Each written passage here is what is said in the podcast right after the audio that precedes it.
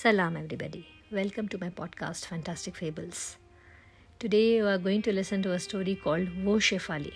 It is dedicated to 22 year old Mahsa Jina Amini, an Iranian activist who is no longer among us. She was ill treated and punished for standing up for women empowerment. I would like to extend my solidarity to the women in Iran. The age at which she passed away owing to the harsh treatment is unacceptable. Wo means that. And Shefali is the name of my protagonist. Shefali was sitting as usual one day reading the newspaper when the granny came over to her and started pointing out all the wrong things which were being done by her. She listened for a couple of minutes and then she went away from there. Talked to her mom, who was busy in the kitchen. Why is she always finding faults with me, Amma? When will this stop? Amma looked at her, gave her a re smile, and said, Don't worry. Everything's going to be okay. Why did you go out and play?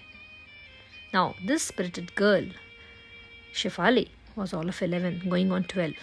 She was studying in grade 6 at Kendriya Vidyalaya near her home in Bangalore city. Her parents supported her. She was part of the basketball team and used to regularly play badminton at an academy near her home.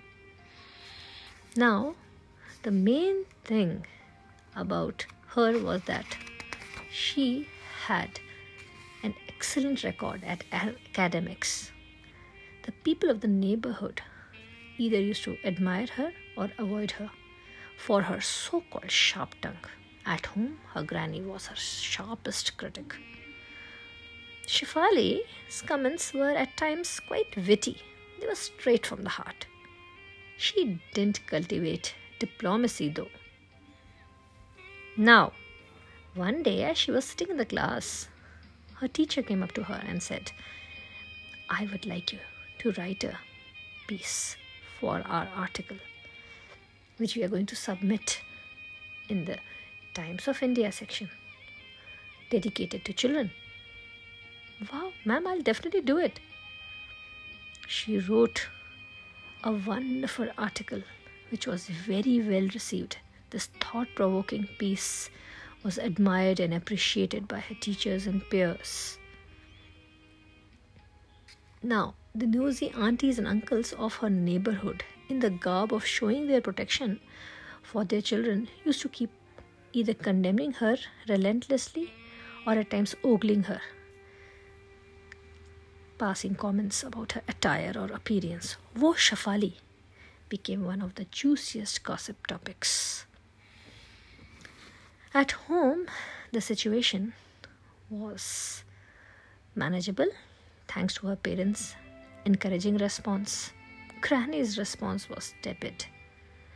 One Sunday afternoon, after completing her badminton practice, she reached home. Her aunt Suhani and her cousins were sitting in the drawing room. She had come with her bags and baggage, and both Khushi and Kabir accompanied her. She had been abused at her home. Today she was without a shelter or an earning. Luckily, her parents and granny supported her. Khushi and Kabir went with Shefali upstairs to her room.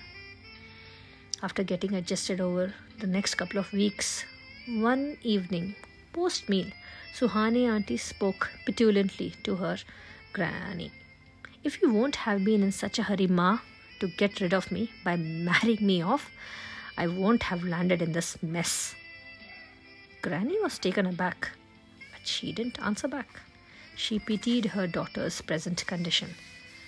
Shefali watched the entire bit, didn't comment about it. Later on, she asked her mother about what had happened, curious to know why women were expected to behave, dress, walk in a particular manner.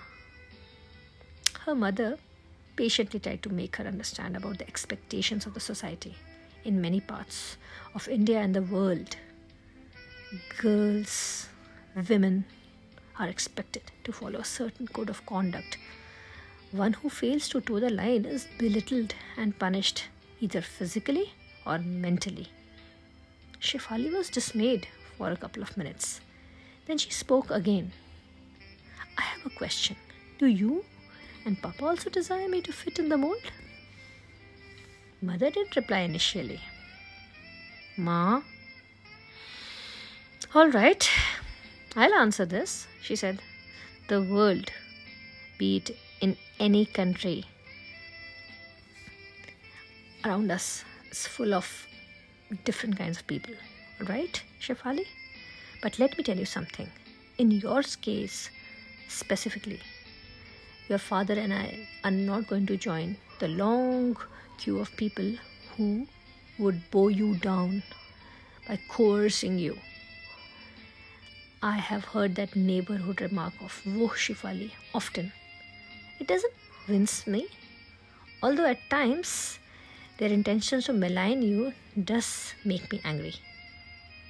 But with the changing times, we have decided to stand by you. Shefali hugged her mother. She didn't notice that her father had also come inside the room. He was standing near the bookshelf. Eventually, they had a group hug.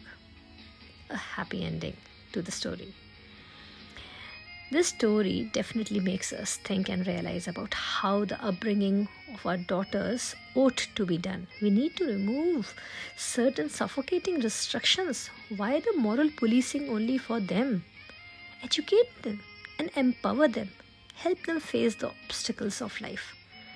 Due to this excessive moral policing, the society is not being able to progress and prosper.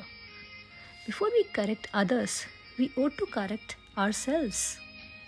I do hope you like the podcast which I presented today. Let me know by putting in some likes. Help me in promoting my podcast. Thank you.